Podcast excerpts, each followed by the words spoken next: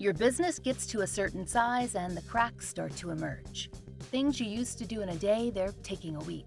You have too many manual processes. You don't have one source of truth. If this is you, you should know these three numbers 37,000, 25, 1. 37,000. That's the number of businesses which have upgraded to NetSuite by Oracle. NetSuite is the number one cloud financial system, streamlining accounting, financial management, inventory, HR, and more. 25. NetSuite turns 25 this year. That's 25 years of helping businesses do more with less, close their books in days, not weeks, and drive down costs. 1. Because your business is one of a kind. So you get a customized solution for all of your KPIs, key performance indicators, in one efficient system with one source of truth. Manage risk, get reliable forecasts, and improve margins. Everything you need to grow, all in one place. Having all of your business's information in one place is a powerful thing because it allows you to make better decisions, which is why NetSuite's unprecedented offer to make this possible is something to take advantage of. Don't wait. Right now, download NetSuite's popular KPI checklist, designed to give you consistently excellent performance, absolutely free at netsuite.com/strange. That's netsuite.com slash strange to get your own KPI checklist netsuite.com slash strange.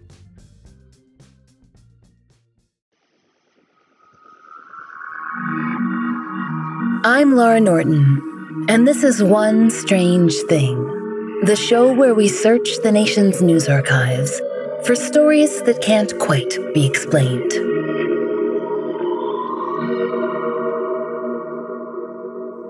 Strangers, we've all had bad days or bad weeks, or bad months. From overflowing toilets to stolen cars, misfortune comes in a wide spectrum. We ask each other if Mercury is in retrograde, or if someone somewhere has upset a Scorpio. If we are superstitious, maybe we grab a couple of crystals, or study the sky, or burn some sage. Humbling though it may be, most of the time, a bad day is just inconvenient. We lose something right when we need it most, or we break something at the peak of our stress. And then life goes on. But for others, bad luck can threaten their lives. This was the case in 2018 for a man you might know. One Post Malone. If you don't know who Post Malone is, well, we'll just call him a rapper, but we encourage you to pause this podcast, do a Google image search, and come back to us when you're ready. Done? Okay, you've got the idea. According to the music and culture magazine Fader, Post Malone's bad luck started in August of 2018 with the emergency landing of his private jet. And you may be thinking to yourself, oh, boo hoo, not the private jet. But even for those of us more accustomed to the back of a Spirit Airlines flight, this emergency landing would have been terrifying. During takeoff, two of the jet's tires blew out. And then, Two weeks later, Post Malone was in a car accident that totaled his Rolls Royce. Yet, somehow, he remained uninjured. But it didn't stop there. A different Fader article reported that just three days later, armed robbers broke into a house in San Fernando Valley that was formerly owned by Post Malone. Although he'd moved out months prior, the robbers reportedly shouted, Where's Post Malone while attacking the current residents? Those residents didn't know him, though how fortunate for that they felt at the time is unknown. Post Malone commented in a tweet on the events, saying, God must hate me. We can't blame him feeling, well, a little cursed. It's a relatable sentiment. Even most of us who've never owned a private jet or a Rolls Royce or a mansion could feel that way. But there are some who found a very different explanation for Post Malone's bad luck. They didn't blame coincidence or karma or divine opinion. Instead, they pointed to a curse from a Jewish wine cabinet said to be haunted by an evil spirit, which isn't as relatable. Now, what would that possibly have to do with Post Malone? A lot, actually. But first, let us fill you in on this item that was supposedly causing all the trouble. The wine cabinet is called the Dybbuk box. To give you an image of what it looks like, we'll borrow a description from the Los Angeles Times.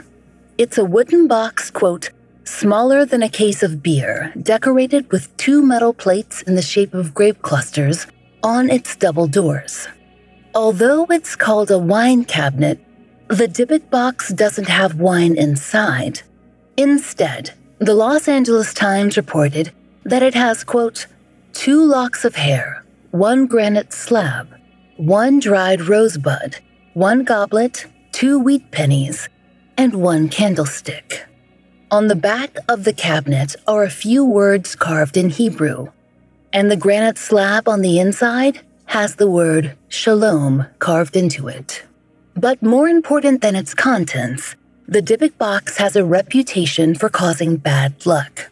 And it's a reputation that stretches back far beyond Post Malone's terrible, horrible, no good, very bad 2018. More on that in a moment. A week and a half after Post Malone's string of incidents, the Washington Post declared, It's official, Post Malone is 100% cursed. They cited a series of tweets that pointed out that Post Malone had been in contact with the Dybbuk box a few months before his accidents. The term contact here is loose. Post Malone never touched the box himself. Instead, he touched the shoulder of Ghost Adventures star Zak Bagans while he touched the box. Per the Las Vegas Review Journal, Post Malone was taking part in a live Halloween special filmed at Bagans' Haunted Museum. That's haunted as in full of haunted objects, not a museum that's haunted. Though, actually, the museum probably has its own ghost by now, too.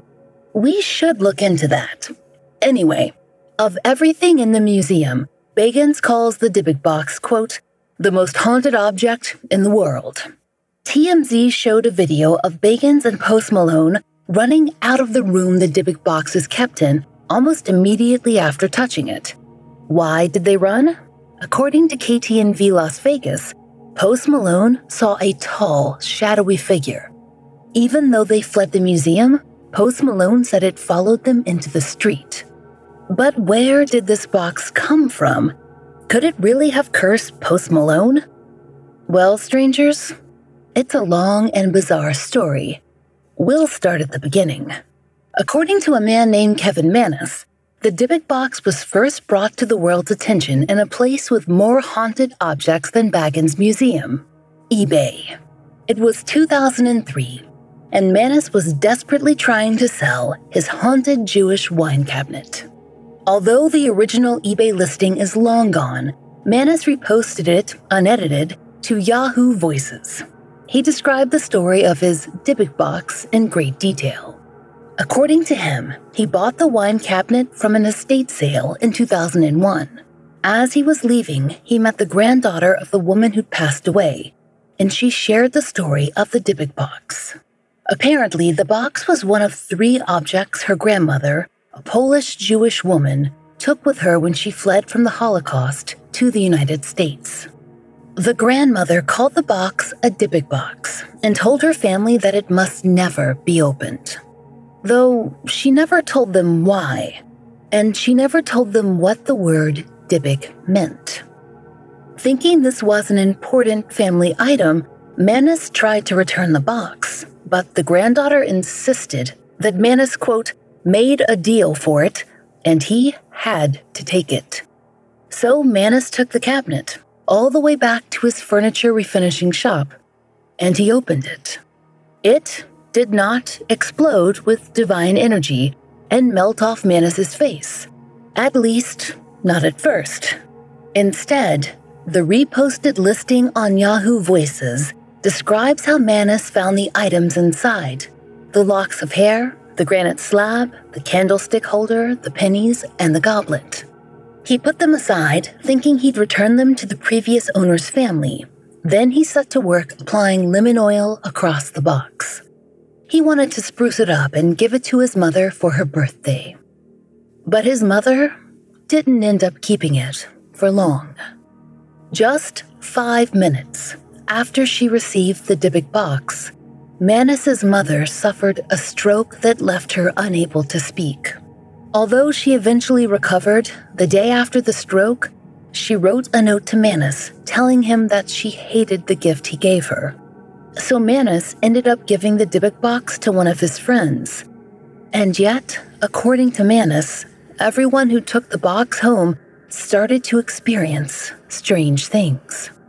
Unexplained odors of cat urine and jasmine flowers wafted through their houses horrible nightmares of an old woman beating them senseless that left real bruises and scratches when they woke up, shadowy figures loping down their hallways. When the box was in his house, Mannis himself experienced the same nightmares and injuries as his friends and family. His reposted listing on Yahoo Voices also stated that one of his employees quit after all the light bulbs in the basement of his furniture shop shattered at the same time. And Mannis had the lease to his shop, in his words, summarily terminated without cause. Enough unexplainable things happened that Mannis thought the box had cursed him. He wanted it gone. So he turned to eBay. The Dybbuk box listing was a hit. The Los Angeles Times reported that it was visited more than 140,000 times. Mannis had to update it twice to beg people to stop requesting photo ops with the box, demanding more information or encouraging him to get an exorcism. Per the Skeptical Inquirer, the auction was eventually won by a college student named Joseph Neitzke. But Joseph only kept the box for eight months before putting it back on eBay. Riverfront Times reported that the second Dybbuk box listing included Kevin Mannis's original description and a postscript written by Neitzke. Although we couldn't find that postscript, Riverfront Times summarized the details. Neitzke and his six roommates took turns sleeping with the Dybbuk box in their rooms. Within a few days, they noticed strong smells of jasmine flowers and cat urine around their house. The box started opening and closing on its own. One of the roommates suddenly came down with bronchitis while Neitzke broke his finger. They found dead mice in their car engines. Their electronic devices stopped working without explanation, and uh, hair even started falling out. It was more than enough for Neitzke to want the box gone too.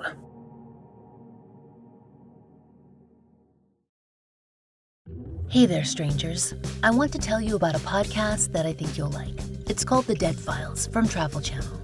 On The Dead Files, Amy Allen and Steve DiSchiavi investigate paranormal activity haunting real people and homes across the United States. Amy and Steve come from two totally different perspectives when they investigate. Amy is a medium. She sees and speaks to dead people and uses this skill to find out why someone might be haunting a place. Steve is a retired homicide detective. He tackles the case from the other end of the spectrum and uses public records and witness accounts to piece together the history of a haunted location.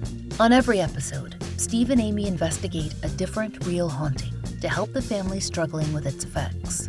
On one episode in Falconer, New York, a family keeps waking up with scratches and bruises. They also see a shadow figure lurking around their home. They call Amy and Steve to investigate. Amy uses her strength as a medium to understand who the presence is coming from and why it's so angry. Separately, Steve finds out the history of the house from the townspeople and in public records. He finds that several people who lived in this house died, which matches Amy's findings. At the end of the episode, Steve and Amy share their findings and make a recommendation on whether it's safe to stay in the house or time to get out. There are so many crazy stories on the Dead Files, and what's interesting about Amy and Steve is that they investigate the hauntings from two totally different perspectives. Really, this is the perfect podcast for fans of One Strange Thing.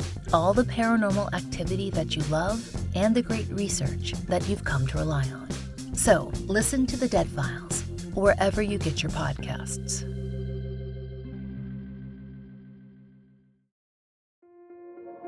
This episode is brought to you by Kia's first three row, all electric SUV, the Kia EV9, with available all wheel drive and seating for up to seven adults. With 0 to 60 speed that thrills you one minute and available lounge seats that unwind you the next. Visit kia.com slash EV9 to learn more. Ask your Kia dealer for availability. No system, no matter how advanced, can compensate for all driver error and or driving conditions. Always drive safely.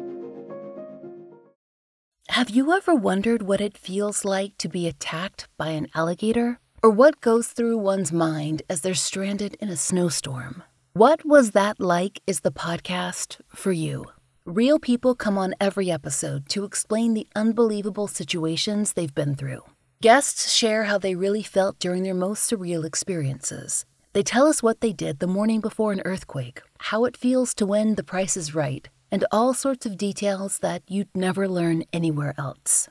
If you're interested in hearing disturbing and inspiring firsthand stories, What Was That Like is the podcast you've been looking for. Every story is thoroughly researched and fact checked, so you know that even the most unrealistic are someone's reality. Listen to What Was That Like wherever you get your podcasts. According to Riverfront Times, in 2004, it passed on to its next owner, a man named Jason Haxton. For the next 12 years, Haxton kept the Dybbuk box, though it wasn't always displayed in his house. That's because Haxton, too, felt the box's wrath. He experienced a number of physical ailments the first time he touched it with his bare hands. He had nightmares, choking attacks, welts and hives across his body, and a strange condition that left him with bloody looking eyes. He eventually resorted to making a safe box to house the cabinet and shield his household from the curse. But even then, he wasn't done with the box. As a director of a medical museum, Haxton took an academic approach to the Dybbuk box's effects. Per Riverfront Times, he researched the meaning of the word Dybbuk and found it to be a Hebrew word meaning cling, cleave, or adhere. It also refers to a malevolent spirit from Jewish mythology. Riverfront Times wrote, quote, Dybbuk tales often center around someone who was spiritually bereft, leaving them an empty vessel open to a wandering spirit with unfinished business. In other words, Dybbuks are said to possess the living, but possessing a box? The Los Angeles Times asked Rabbi Eli Shawat, a professor of rabbinic thought at LA's Academy for Jewish Religion, about the subject. He pointed out that there's no motive at work here. Dybbuks are supposed to come back for a reason, maybe to give a message or complete a task. That's where the whole unfinished business part comes in. But none of the events described by Kevin Mannis, Joseph Neitzke, or Jason Haxton point to a clear motive, other than to lash out. Which might be something. Revenge is a vague motive, but a motive all the same. That's what Jason Haxton thinks, at least. He believes the box's curse has to do with contributions of an American scientist to the rise of eugenics and the Holocaust.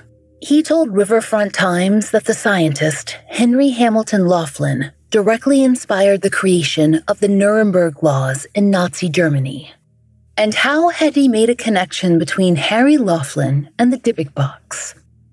Well, the original owner of the box was a Jewish refugee from the concentration camps in Poland. And the box had ended up in Joseph Neitzke's hands, who lived within sight of the Laughlin's mansion on Truman State University's campus in Missouri. Jason Haxton thought that this was no coincidence, but rather that the box was trying to reach the Laughlins. Per Skeptical Inquirer, Haxton felt so strongly about the box's story that he wrote a book about it in 2011, which certainly reached a bigger crowd than Kevin Mannis's eBay listing. And it certainly brought in a lot of cash. The book even inspired producer Sam Raimi to make a movie, The Possession, in 2012. Riverfront Times reported that during filming, light bulbs randomly shattered and a storehouse containing key props burnt down. The crew was so superstitious about the box that they refused to have it on set or even see pictures of it. Because that's the thing. Apparently, even pictures of the box are enough to cause trouble. Per the Los Angeles Times, after publishing his book, Jason Haxton made a website about the Dybbuk box called DybbukBox.com. There are pictures of the box all over the website that have supposedly caused visitors, quote, headaches, nightmares, and other plagues.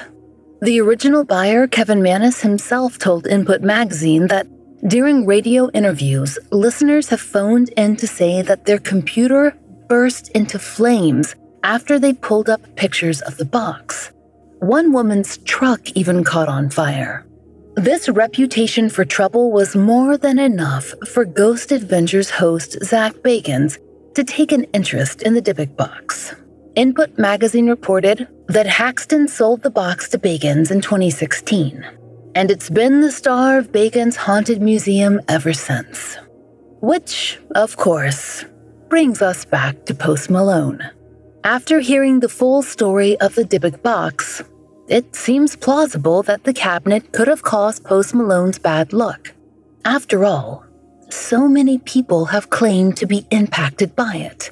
And let's be real, we've blamed a lot more minor things for our bad luck, like birth charts or air signs. Maybe Post Malone really was cursed. Except for one strange thing. Kevin Mannis's eBay posting was a hoax. In a 2021 interview with Charles Moss from Input magazine, Mannis said, I am a creative writer, and the Dybbuk Box story has done exactly what I intended it to do when I posted it 20 years ago to become an interactive horror story in real time. The wine cabinet was just that a wine cabinet. And it was from an attorney's yard sale, no less. Mannis, a Jewish man himself, created the box during Yom Kippur, the Day of Atonement. He told Input that he was going through a really rough period in his life at the time. His mother actually had had a stroke. He was having trouble with his girlfriend. In fact, his whole month was full of random mishaps. So he put all his frustrations into the box and the story he created around it. Input magazine was able to confirm the truth of this with Mannis's friends, who donated locks of their hair to the box. Everything from the carving on the back of the box to the items inside were the work of Mannis. So, where does this leave everyone else? Joseph Neitzke and Jason Haxton were all of the key players in on the hoax? According to Kevin Mannis, they should have been. Mannis said he told both Neitzke and Haxton the truth about the box. But Haxton only responded with, Kevin, you don't have to pretend with us. In the same article, reporter Charles Moss followed up with Haxton, who insisted that everything he wrote about in his book really happened. He also said that the Dybbuk box had taken on a life of its own, far beyond Mannis's control. As if to prove this fact, Mannis reached out to Input shortly after he told the reporter Charles Moss the truth about the Dybbuk box. So this would have been sometime in 2021 if the article's posting date is anything to go by. Kevin Mannis told Input that, for the past week, he had been experiencing a rash of incredible trouble, which he called the curse. His car broke down, his girlfriend broke up with him, his mother died, and two of his friends also passed away, all within seven days. Strangers, at the end of the day, we know one true thing about the Dybbuk box it is just a box. There is no evil spirit in it, there is no curse etched into the wood.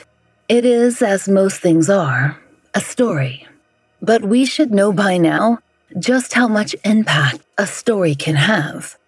The evidence is the hundreds of people who still believe in the Dybbuk box and insist that their experiences with it are real.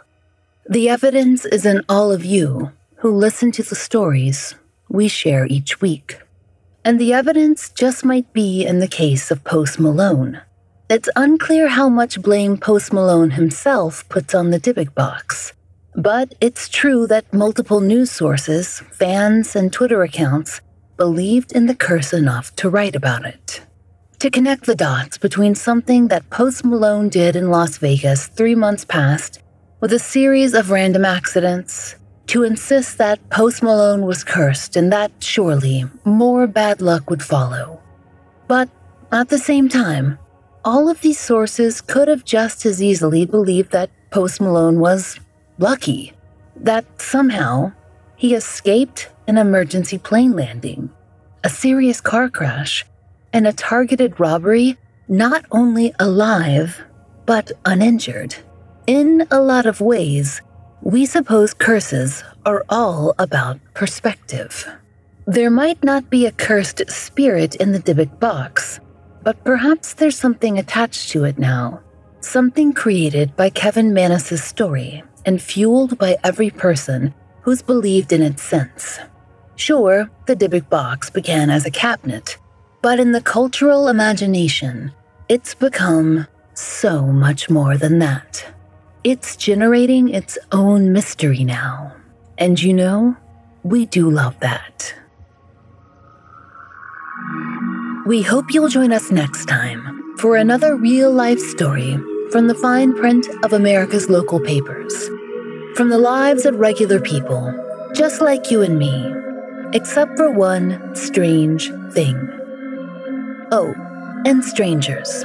One Strange Thing is an independently produced podcast. To support the show and to hear more of the entirely true and enticingly peculiar, join us over on Patreon. There, you'll get ad free early releases of our regular episodes, full length bonus episodes, blogs, fun giveaways, and occasional live streams, all for $5 a month. We hope you'll check it out. There's a link in our show notes.